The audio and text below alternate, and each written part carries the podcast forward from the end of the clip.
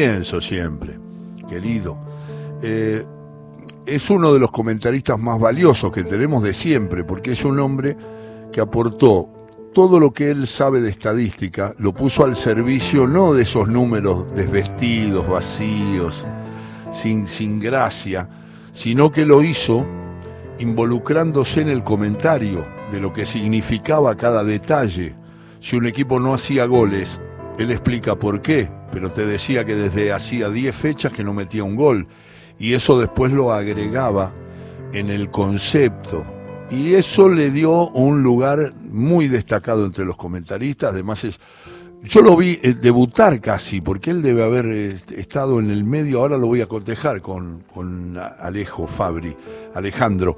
Alejandro lo que tiene es que eh, es un año y medio más chico que yo, no tan más chico, estamos más o menos cerca, pero me parece que, ahora me va a decir él, cuando empezó laburando, creo que lo primero que hiciste, Ale, te, recibo por el libro que estoy enloquecido, esto de historias secretas de los mundiales, pero decime, cuando empezaste con Lujambio, ¿empezaste o no?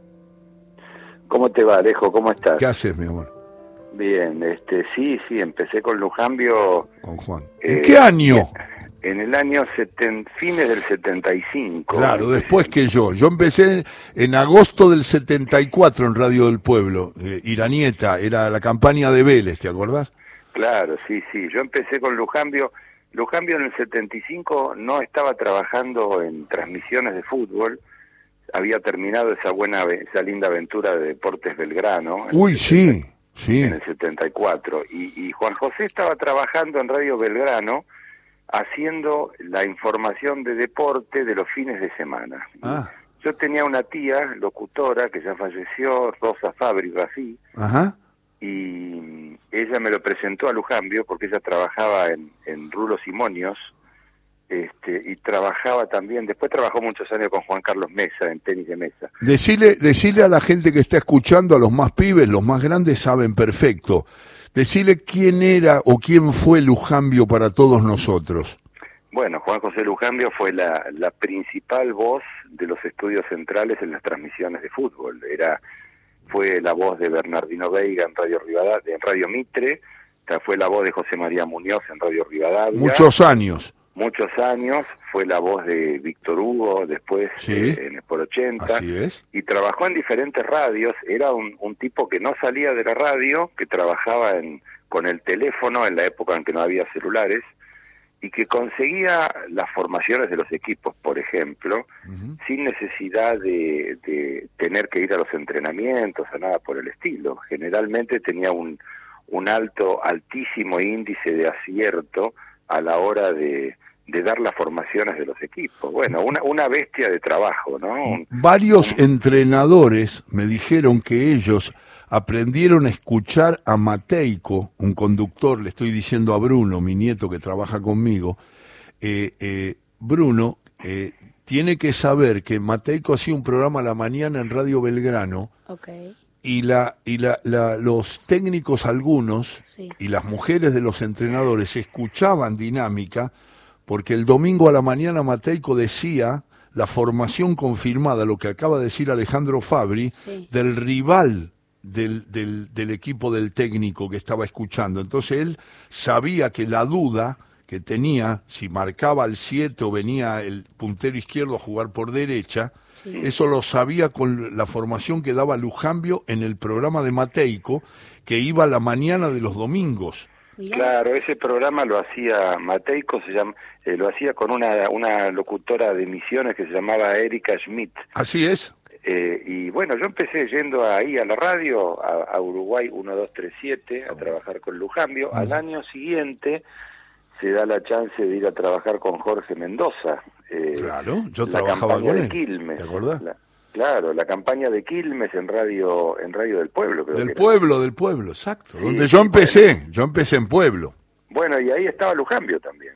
en, la, en esa gran campaña de Quilmes del 76, que después de ascender a primera eh, bueno, juega la rueda final del, Nacional. Estamos hablando con Alejandro Fabri. Ale, y yo eh, hice el Mundial, porque me llamó Drasser, yo no me había eh, acreditado en el Mundial 78, y me llama porque eh, eh, Drasser era el coordinador de la transmisión que hacía Gillo Arangio con Marín de Lorenzo y asociados como productora, Fernando Marín, compra Belgrano, pero ellos no hacían el fútbol habitualmente.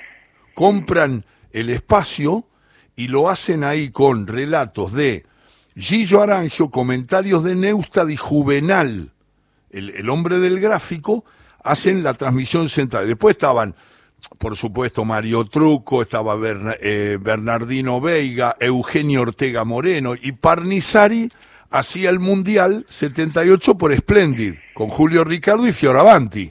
Claro, bueno, en el mismo año 76 empezamos a trabajar también con Miguel Ángel de Renzi. Con de Renzi, claro. Claro, yo me acuerdo, siempre me acuerdo que la, eh, yo lo ayudaba a Lujambio en estudios centrales y, me mandaban a hacer conexiones de los partidos. La conexión significaba conseguir el teléfono del, lugar de prensa de la, de la cancha donde uno fuera y que te enganchen al aire, llamar por teléfono y salir dos o tres veces por tiempo contando lo más importante que pasaba en el partido, ¿no? y a mí me pasó el primer partido que fui a una que hice una especie de conexión un día de semana a la noche del campeonato nacional jugaban Huracán y Platense y cuando estaba esperando para salir al aire con las formaciones no pude salir porque hubo cadena nacional y habló Martínez de Oz. Siempre me acuerdo de eso Qué grande, qué grande. acá tenés un saludo, a ver. Ale, yo te escucho siempre, soy Bruno. ¿ah? Hola Bruno, ¿cómo estás? Bien, muy bien. ¿Y vos? Bien, bien. alegro. Bueno, hacerle caso a tu abuelo, ¿eh? Sí, sí. Él no sabe la no, no sabes el, el nivel de comentario y de análisis que tiene. Es una cosa insólita. bueno, se, se puede dar la mano con mi nieto Lisandro, que hoy va a la cancha conmigo a ver a Platense contra Colón, que cuando volvemos repetimos lo que mi papá hacía conmigo, que era volver y nombrar a los jugadores y ponerles calificaciones. Y Lisandro, este, bueno, pone sus opiniones al servicio de los de los jugadores que juegan, ¿no? Eh. Qué bueno, qué bueno. Bruno me mira con cara de bueno, bueno hace un encuentro, dale. Sí, sí. Así nos juntamos. Lisandro tiene 12. 12 y Bruno tiene 10. Mm, eh, estoy hablando con Fabri, lo llamé en la tarde del sábado, un programa que Alejandro también, cuando eh, enganchamos algunos recuerdos particulares, engancha mucho, porque todos nos enganchamos. Yo acabo de decir, en una nota que me hicieron aparte del programa, que yo hubiera sido, si lo hubiera hecho, si lo el programa lo hubieras inventado vos, lo hubiera inventado, nombremos a quien quieras, Fernando Pacini, y quien quieras, eh, de, de, la, de la generación, digamos, casi la mía, porque es así, pero ustedes son más jóvenes, yo hubiera sido fanático del programa, porque para mí es, esa, esa nostalgia, esa manera de decirle a Víctor Hugo cuando me dijo qué harías un sábado a la tarde, le digo hablar de mis ídolos, que eran los jugadores de la década del 60 y del 70. Claro, que se quedaban se quedaban todos a jugar en el país, entonces uno los tenía diseminados por todos los equipos, ¿no? Ale, y volvían, porque yo, por ejemplo, un jugador que me rompió la cabeza fue Maschio, con, esa lucidez panorámica, cuando vino de, de, Europa, que dio cátedra, este, vino acá Racing, a ese que Perfumo me dio una definición que a mí me gusta mucho, no sé cómo te cae a vos, dijo, éramos jugadores, algunos atléticos, otros más duros, algunos más hábiles, otros menos hábiles. Vino, vino Maschio, nos prestó el cerebro y el equilibrio y nos hizo campeones. Está buenísima, ¿no?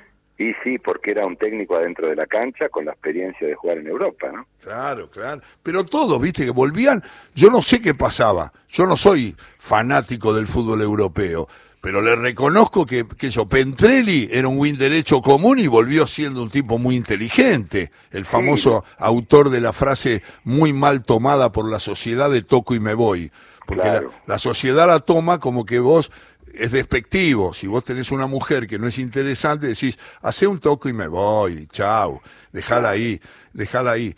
Y la verdad que lo que dijo Pentrelli esencialmente fue al revés, fue toco y voy con vos a jugar Claro, voy a buscar la pared. Voy a buscar la devolución desmarcándome. Claro, claro. Y, y la, la, sociedad lo tomó para cualquier lado. Eso lo Sí, dice bueno. muy bien eh, Sasturain. Lo explica muy bien en, en- uno de los libros. Dice, Pentrelli dio un mensaje muy, muy de voy con vos a jugar. Claro, un mensaje moderno, si se quiere, de- del juego de aquel momento, ¿no? Sí, sí, claro. Eh, ahora, lo que pasa que antes los que volvían eran pocos, porque no eran tantos los que se habían ido. Ah, claro, claro. Entonces, claro. este, bueno, te encontrabas, eh, había sí buenos jugadores uruguayos que habían llegado, Sí. en todos los equipos prácticamente había un buen jugador uruguayo. Qué cosa eso, ¿no? Sí, bueno, fíjate vos que es el único, la, eh, la gente en general en el fútbol es muy despectiva con los, con los países latinoamericanos Sí, en Argentina, comparto. pero, pero el apodo, el apodo, el grito uruguayo, uruguayo es a favor, Totalmente. no es en contra. En cambio, con los chilenos, los bolivianos, los brasileños, los, eh, es distinto. Pero con el uruguayo es como que hay un respeto y una consideración particular por los jugadores uruguayos. Algún día te voy a llamar, estoy charlando con Alejandro Fabri, ahora vamos a hablar del libro que estoy desesperado por leer, me lo acaba de traer mi hija Paula. Eh, ahora voy a hablar del libro de, eh, con Fabri, pero quiero decirte un día, te voy a convocar, porque tengo una teoría que vos vas a poder analizar con tu sabiduría y tu equilibrio, a lo mejor yo me desbordé, que para mí, en el, en el vistazo comparativo de las posibilidades que se tiene a partir de la cantidad de habitantes, cuatro millones de uruguayos, es, son los más grandes de todos. Tienen dos títulos mundiales, cualquier cantidad de Copas Libertadores entre Nacional y Peñarol, muchos títulos eh, de, de- de capos de los, de los, eh, de los Olímpicos, eh, y, y tienen un jugador o dos o tres o cuatro en todas las ligas del mundo. Para mí son los más grandes de todo y son cuatro millones de jugadores de fútbol, porque si no, no tengo otra explicación. Sí, por supuesto, estamos de acuerdo. Imagínate lo que era en, eh, en 1951-52, después de que ganaron el segundo mundial, si habían jugado cuatro y habían ganado dos. Eh, y, Es y tenían, y tenían los dos títulos olímpicos. Eh, el problema de Uruguay eh, es en los últimos 20, 30 años, donde han quedado, más allá de la selección, que ha tenido buenas Copas América y buenos rendimientos en los mundiales, a nivel de clubes ya es otra cosa porque... Sí, cayeron este, mucho. Sí, Claro, es que se han ido, si nosotros tenemos la mayor parte de los talentosos futbolistas en el exterior, de Uruguay casi no queda nadie en el propio país, ¿no? claro. Esta vuelta de Luis Suárez este, tiene que ver con ponerse a tono para jugar el Mundial y nada más. eh. Pero bueno, han hecho muchísimo y nunca pueden ser este, subestimados, porque Uruguay tiene una historia y tiene, en algún lugar, en algún momento sale esa capacidad, esa esa pelea contra la inferioridad o contra la adversidad y, y la falta de apoyo económico y, dan todo siempre. Es un es un país este absolutamente respetable en todos los planos no Uruguay Increíble. Eh, es eh, Alejandro Fabri, con él voy a recorrer su libro que te quiero anticipar, que se lo voy a leer a Bruno, vamos a ir leyendo capítulo a capítulo. Yo abrí uno, el capítulo 14 de golpe de Historias secretas de los mundiales, Alejandro Fabri, se ve una Copa del Mundo y la posibilidad de meter la llave para, para eh, dejarla para siempre acá, por ejemplo, si, si la ganáramos. Eh, cosa que para mí es muy difícil, pero vos me vas a dar aliento, Ale. Y, Bruno a cada rato me dice, "Te- hay que confiar en el equipo.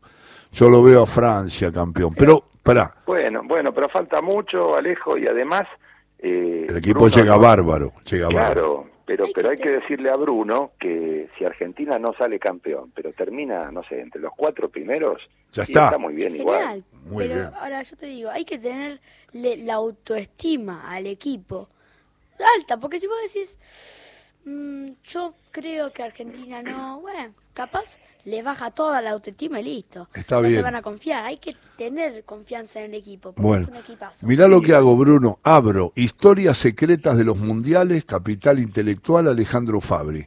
Capítulo 14. Son esos, los de camiseta naranja. Eran 11, dice Fabri, aunque parecían 12, 13 o 15. Estaban en todos lados. No dejaban ni un momento de tener la pelota y de presionar de inmediato cuando la habían perdido. Estamos hablando de una Holanda que no ganó una Copa del Mundo, pero que revolucionó al fútbol con eso que se denominó, Ale, la naranja mecánica. Y esto me hace contarte, creo que la sabés, una pequeña anécdota cuando Independiente jugó con el Ajax, el impresionante por gracioso Luis Garisto le decía al, a Miguel Ángel López, al zurdo López, jugadores de aquel Independiente, en el 72 el Ajax lo mata, lo mata a Independiente, le saca la posibilidad de ser campeón intercontinental. Y le dice, le dice, en el momento del partido que le estaban tocando la pelota, viste que tenían un sistema, se lo digo a los que, a los más jóvenes, que era un desmarque permanente. Siempre había tipos libres. Era un movimiento lo más cercano de acá es el Barcelona de Guardiola, me parece, que hace eso, que siempre hay dos jugadores para recibir. Sí, sí. Bueno, el movimiento y el fútbol circular. Entonces, Galisto dice que en un momento le dijo al zurdo López, no sé si la sabes, zurdo, contalos que estos son más, metieron la mula. Que creía que eran más porque, claro, como decís vos en el capítulo ese, parecían 12, 13 o 15, ¿no? Sí, sí, fue así fue así. Yo la verdad nunca vi un equipo como ese. Eh, tengo el recuerdo, por supuesto, muy agradable de Brasil del 70, el equipo con Pelé que salió campeón del mundo en México, pero la diferencia de Holanda y el partido con Argentina, ese 4 a 0 en la, en la rueda final, que Argentina no pateó al arco, este, me, me depositó en otro mundo. Yo tenía 18 años cuando fue el Mundial del 74 y y nunca vi nada igual. Me dio mucha pena que no que no ganaran el campeonato, ¿no? Debe haber si deben, haber sentido lo mismo aquellos que eran jóvenes, pero claro, la televisión acá no no se televisaban los mundiales todavía. En Europa sí. Los que vieron jugar a Hungría, la Hungría de Puskas en el 54 que termina perdiendo también con Alemania, que muchos identifican historiadores a Hungría como el padre de aquella Holanda del 74, 20 años antes. Eh, digámosle a la gente, Ale, eh, que vos lo sabías, pero es bueno decírselo, que la denominación de aquella selección húngara eran los violinistas húngaros. Claro. Comandados por Ferenc Puskas, que fue multicampeón con el Real Madrid, con Di Stefano, y con, con todos esa, ese grupo de geniales jugadores, porque la verdad que ganaron cualquier cantidad de champions, ¿no? Sí, sí, lo que pasa es que Hungría se, se, desnaturaliza todo cuando la Unión Soviética invade Hungría en el 56, entonces muchos jugadores de Hungría se van de Hungría, logran irse y se van a jugar a, a, España, se van a jugar a Francia, eh, y queda desmembrado el seleccionado nacional, ¿no? Eh, eh, Hungría le hizo seis goles a Inglaterra en Wembley y cuando los en el 51 y cuando los ingleses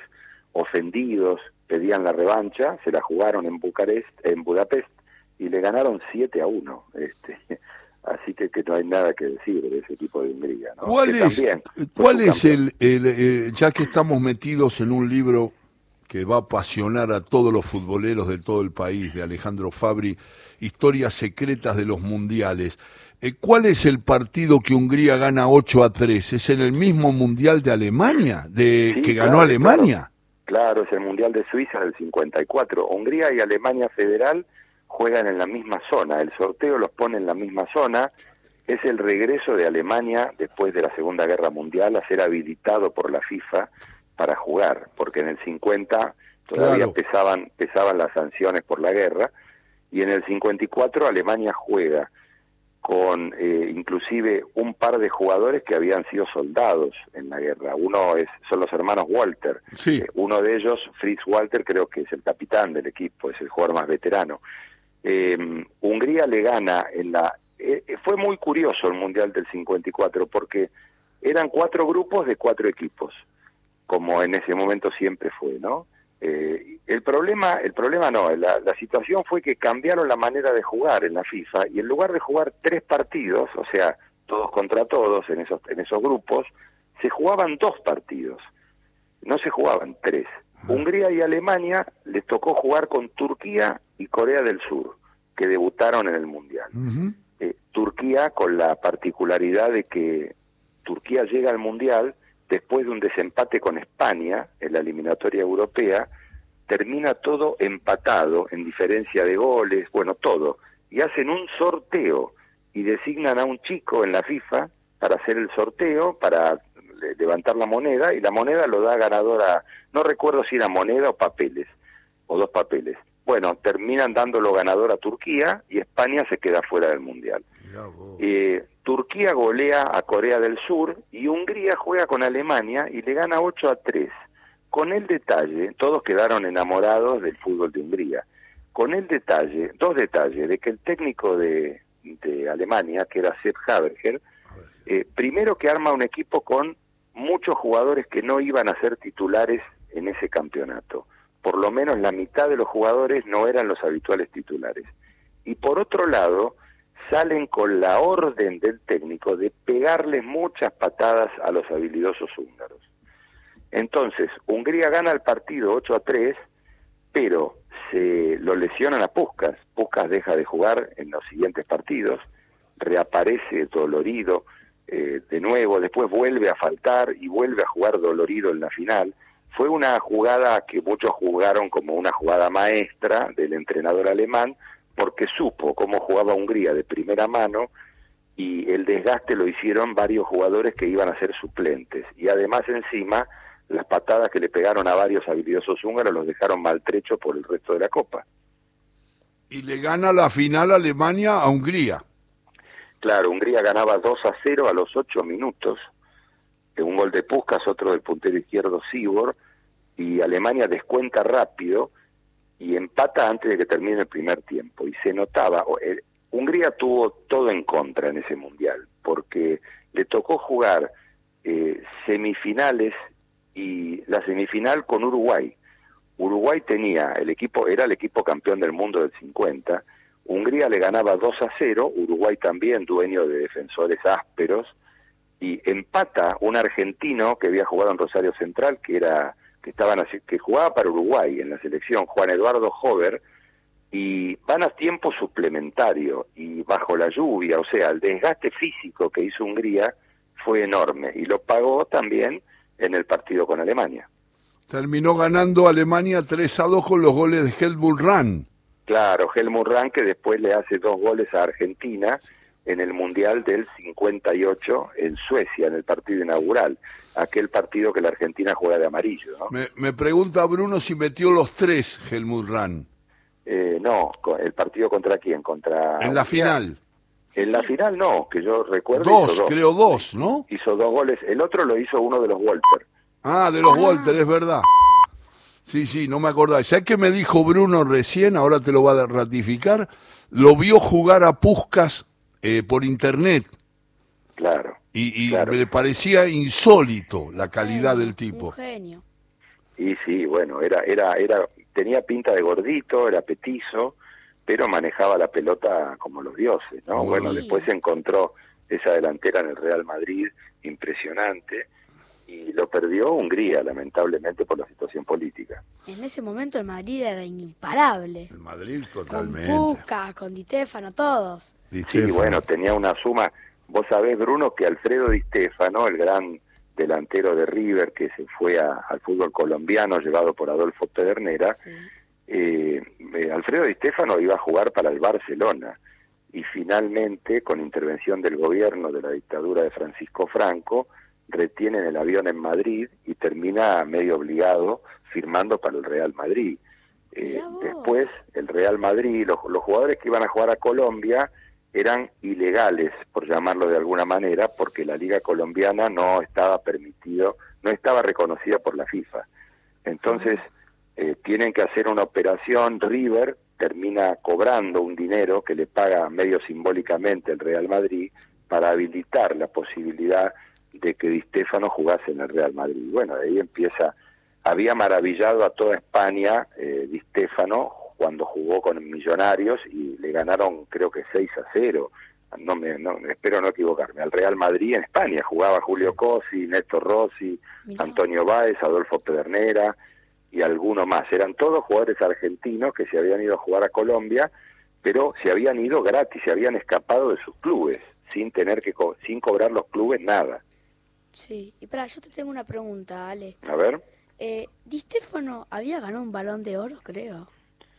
El balón de oro viene de esa época, me parece, no antes, ¿eh? Antes no. Antes no, creo. Yo no me acuerdo. Creo que he visto algo. Debe haber ganado el primero Di Stefano. Puede ser, sí. sí Porque yo veo a veces un par de videos del Madrid y le hacen preguntas a los jugadores del Madrid, Modric y dicen cuáles son los ganadores y creo que está Di Stefano del Balón de Oro, cuáles son los ganadores y creo que está Alfredo Di Stefano. Además hay que decirle a Bruno, eh, Ale, hacelo vos, que eh, Di Stefano no participó de ningún mundial.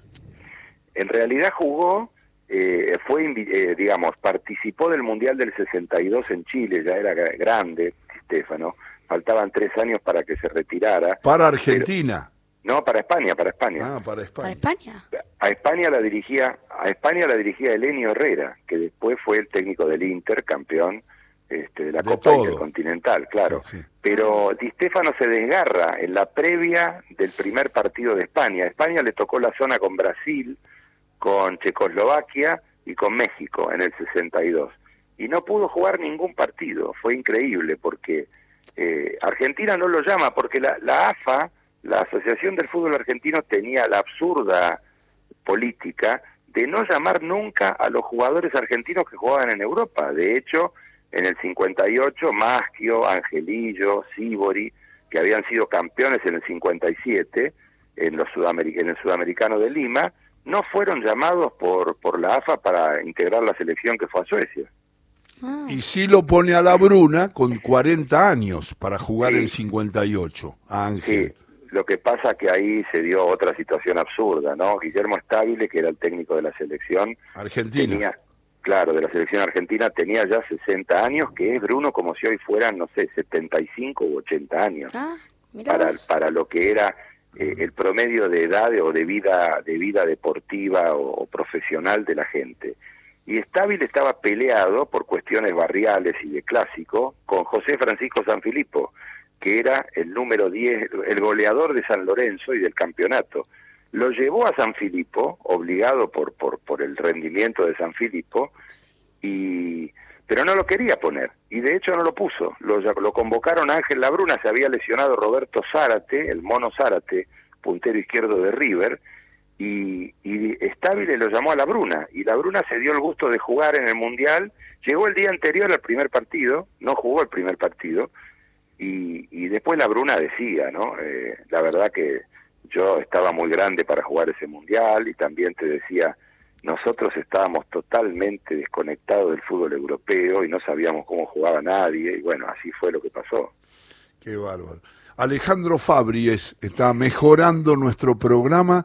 Ale, las historias secretas de los mundiales, a ver la esencia, transmití a la gente que te está escuchando en todo el país ¿Qué es lo que destacás? ¿Qué es lo que rescatás? ¿Qué es lo que compartís de los mundiales y por qué son historias secretas? Mira, a veces pasa que uno va investigando distintos temas, bueno, nos ha pasado a todos los periodistas alguna vez, ¿no? Vos vas investigando algo que te genera curiosidad, que querés saber un poco más y te vas enterando de cosas que ni remotamente conocías.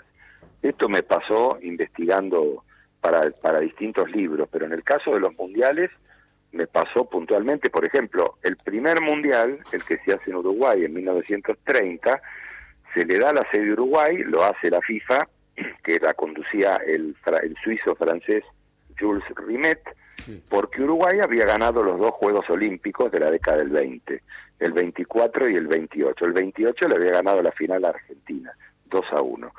Y, y pareció como una decisión justa, porque en un momento de explosión del fútbol en Europa y en Sudamérica, y también en otros lugares, eh, bueno, Uruguay era el campeón olímpico, era el único torneo, digamos, mundial, por llamarlo de alguna manera, que había.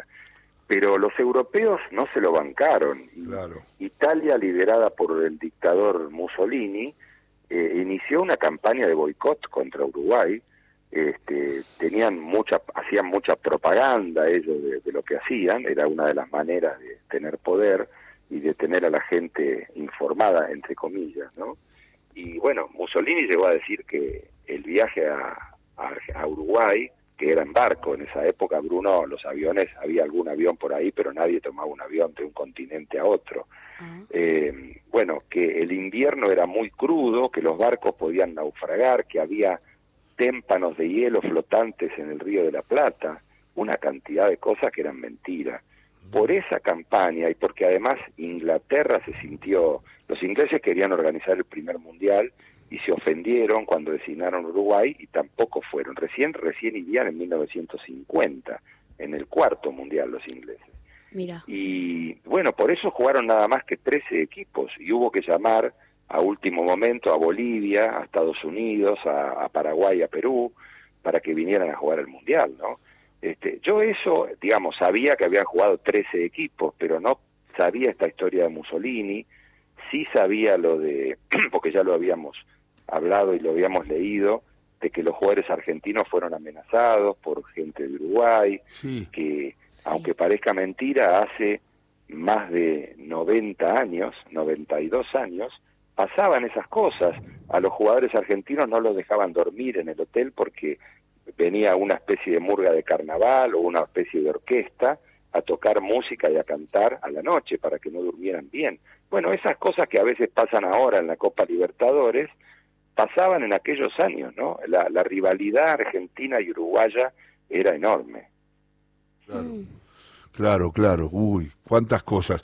Así que las historias secretas de los mundiales, ¿estás entusiasmado con la recepción que pueda hacer la gente? Más allá de que es protocolar, porque yo te digo eso, vos no me vas a decir que no estás entusiasmado. Pero digo, ¿tenés una expectación particular en relación a la, adhesión que se da en las épocas de mundiales y, rescataste historias que te generaron gran fascinación, gran placer compartir o no? Bueno, sí, hay historias. Eh, tengo tengo ilusión desde el punto de vista de que mucha gente. El, libro yo el, libro original yo lo hice en el 2013 pensando en el mundial de Brasil. Y, y el tema es que eh, llegó el momento de ahora. Me pidieron de la editorial de Capital Intelectual si podía agregar los dos mundiales y, y aproveché para corregir varias cosas porque siempre hay algunas algunos errores, algunas omisiones. Bueno, eso lo pude hacer. Y, en un tiempo en que no se lee tanto, este, bueno, y, en la, la, gente más joven le cuesta más por una cuestión ya de costumbre tomar un libro en la mano, este, esto como habla de fútbol y, y tiene historias que a lo mejor algunos no conocen, no todas son secretas, por supuesto que hay alguna historia que, que se conoce, pero bueno, busqué de cada de cada mundial una, dos, tres historias. A mí me a mí me, me impactó mucho la historia de Matías Indelar, el delantero austríaco, eh, que era la gran figura de Austria. Vos fijate, Alejo, eh, eh, Austria no puede jugar el Mundial del 38. Austria es el antecesor en el fútbol, en cómo se jugaba, de la Hungría del 54. Sí. Le decían el Wunder Team al equipo, al equipo austríaco, que pierde en las semifinales del 34 1 a 0, casi de casualidad con Italia, ¿no? bueno, los austríacos se habían clasificado de taquito para el Mundial del 38, pero ocurre que Hitler invade Austria y desaparece Austria como país, porque la anexiona a Austria a Alemania. Y la FIFA le manda un, telegrama a, la Federación Austríaca de Fútbol diciéndoles que como ahora no son un país, no pueden jugar el Mundial. Claro. Eh, eh, bueno, hace unos meses la FIFA le mandó un telegrama a, a Rusia diciéndole que como había invadido Ucrania, no podía jugar el Mundial, o sea, lo inverso de lo que pasó, ¿no? Ah, qué bárbaro, qué bárbaro. ¿eh? Exactamente lo contrario. Se quedó asombrado Bruno por esa historia. ¿Tenés alguna... No, no, no, no te presiones ni nada. Estoy hablando con Alejandro Fabri contando la, la hechura de historias secretas de los mundiales que Fabri ya y el capital intelectual, la editorial, lo pone a consideración de toda la gente del país. Este, ¿Tenés alguna, este, alguna graciosa y corta para, para compartir con nosotros? ¿Alguna historia que hayas dicho, esto es increíble, es rarísimo lo que pasó? Bueno, increíble lo que le pasó a Argentina en el 58, Bruno, porque Argentina eh, vuelve a participar, Argentina juega en el 30 y sale subcampeón de Uruguay. En el 34, la Liga Profesional de Fútbol no era reconocida por la FIFA. Entonces, no había segunda división, no había Nacional B ni Primera B en la Liga Argentina. Los equipos que habían quedado afuera que, de la Liga Profesional, que eran muchos, jugaban una suerte de Primera División amateur. Y los que pudieron ir al Mundial representando a Argentina eran de esa liga. Entonces, hubo jugadores de Sportivo Doc Sud, de Defensores de Belgrano, eh, y, y, de equipos del interior, Unión de Santa Fe, Godoy Cruz, Desamparados de San Juan. Bueno, eh, Argentina tardó 24 años en volver a un mundial, porque en el 38, en el 50 y en el 54 no jugó. En el 58 vamos a jugar a Suecia, este, este partido, este equipo que dirigía Guillermo Stabile, donde va la Bruna, y la Argentina le toca jugar con tres equipos europeos. Alemania, que era el campeón, Checoslovaquia, que ahora está dividido en dos países, la República Checa y Eslovaquia, ¿no? Y Irlanda del Norte, que era una parte del Reino Unido, de Gran Bretaña, pero funciona como si fuera un país. Bueno, todos los equipos tenían que llevar dos juegos de camisetas, la camiseta original y la camiseta suplente. Ah. Entonces, Argentina va a jugar con Alemania en Malmö, en el sur de Suecia, y Pedro del Hacha, que era el gran zaguero central de Racing, que era el capitán de la selección, va al sorteo en el vestuario, en el vestuario del árbitro, con el capitán de Alemania, para ver, el que ganaba el sorteo elegía con qué camiseta jugaba, si la, si, si la titular o la camiseta suplente. Bueno, el sorteo lo gana Alemania y elige jugar con la camiseta blanca, con cuello y las mangas negras la camiseta histórica de Alemania.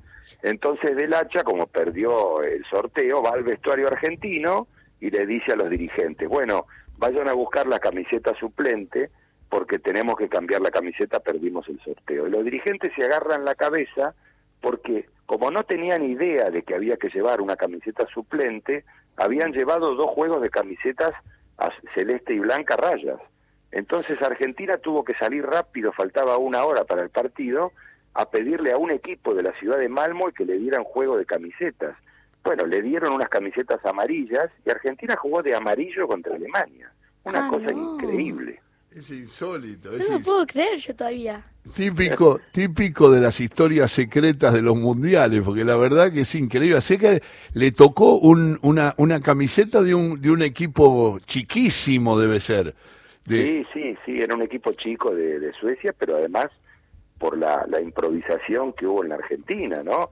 Eh, inclusive en ese Mundial de Suecia, eh, la mayoría de los equipos, en el año 58 estamos hablando, llevaban cocinero para el plantel, ¿no? Porque tenía que estar concentrado en un lugar. Argentina no llevó cocinero. Y claro, la comida sueca favorita es arenque con papas y la segunda es papas con arenque, ¿no? Claro. Eh, bueno, resulta que hubo un par de jugadores, Federico Bairo y también San Filipo, que estaban acostumbrados, ya tenían chicos chiquitos ellos, estaban acostumbrados aparentemente a cocinar de vez en cuando en su casa con su familia. Y ellos fueron los que consiguieron a un carnicero chileno que les cortó, la que estaba casado con una sueca que vivía ahí en Suecia, que les pudo cortar algunos pedazos de carne para que comieran alguna vez carne, ¿no? Estábamos totalmente desubicado de lo que era el fútbol de aquel, de aquel tiempo y después eso se vio en los partidos. Te doy un agregado, Bruno, y eh, Fabri te lo agrega, y está bueno. En el 58, en Suecia, aparecen los grandes jugadores que dominan los años siguientes de Brasil. Brasil, Pelé. Porque el titular no era Pelé, ni era Garrincha, ni era Didi, ¿no? Eh, nene, eh, Ale. Claro, Garrincha era suplente, eh, era titular Altafini, que era el que eh, el delantero brasileño que después se va a jugar y triunfa en, Italia. ¿Era Feola el técnico? Era Feola, sí. ¿Te puedo decir una cosa? Yo vi el documental de Pelé que está en Netflix, pero y te dice Pelé que en su primer mundial es en Suecia 58. Sí. Sí. Y que los pibes, porque los, los suecos son rubios y ojos celestes, ponele dicen así, ¿no? Y, y, lo, y cuando, aparecí, cuando apareció Brasil, estaban, los estaban mirando como si nunca hubieran visto a una persona de color negro. Claro, claro. Claro, Bruno, porque eh, vos sabés que en Brasil a los, a los negros los trataron muy injustamente durante Sí. mucho tiempo Sí. y Brasil recién en el año 38 tiene un delantero que se llamaba Leónidas, que fue un gran goleador, Que no era exactamente negro, sino que era un poco bastante más morocho que los que los jugadores blancos. Pero recién en el año 54, 50, después de la derrota con Uruguay, ese- esa final de 1950, Brasil hace dos cambios.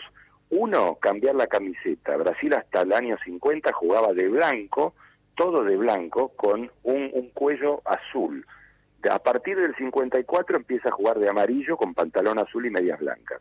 Y lo segundo es que le permiten a los jugadores negros que venían de, de hogares, de casas más humildes, mucho más pobres, Sí. participar de la selección, porque los grandes eh, poderosos que mandaban en, en la Federación Brasileña eran todos blancos y los trataban muy mal a los negros. Eso pasó y sigue pasando también mucho en Brasil. Es horrible eso, es horrible. Sí.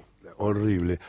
Ale, estamos todos muy contentos que hayas participado del programa, siempre nos escuchamos, yo a vos, vos a mí, en todos lados, y esa amistad tiene estos momentos que cuando aparecen estos libros, nosotros que somos fanas de, de esos detalles y de esas historias, y vos las has escrito como nadie, este, llega el momento de recibir estos libros. Yo te, te digo la verdad, no, no es porque lo digo al aire o porque tenemos una gran amistad, es que estoy ansioso por leer el libro, por ver todas las cosas que pudiste sacar desde tu mirada para entender algunas cosas también que pasaron en los mundiales y que uno cree que fueron más simples de los que fueron o más complejas de los que fueron y vos rescatás la simpleza de una historia que se dio positivamente para algún país o para algún jugador. Y eso Sí, lo- bueno, son las historias individuales, las historias de grupo y las situaciones que vivía el mundo en determinado momento, ¿no? También. Eh, ¿Sabes para qué te sirve también este, recorrer los mundiales? Porque hemos, ya están empezando a salir en, en Radio Nacional los podcasts de la historia de los mundiales. Sí. Ya, ya hay Sí. tres en la página web Ah. y van a seguir saliendo la semana que viene. Son 14 en total. Sí, sí. Lo vamos, Eh, yo lo ¿sabés voy a para ver. qué sirve, Bruno?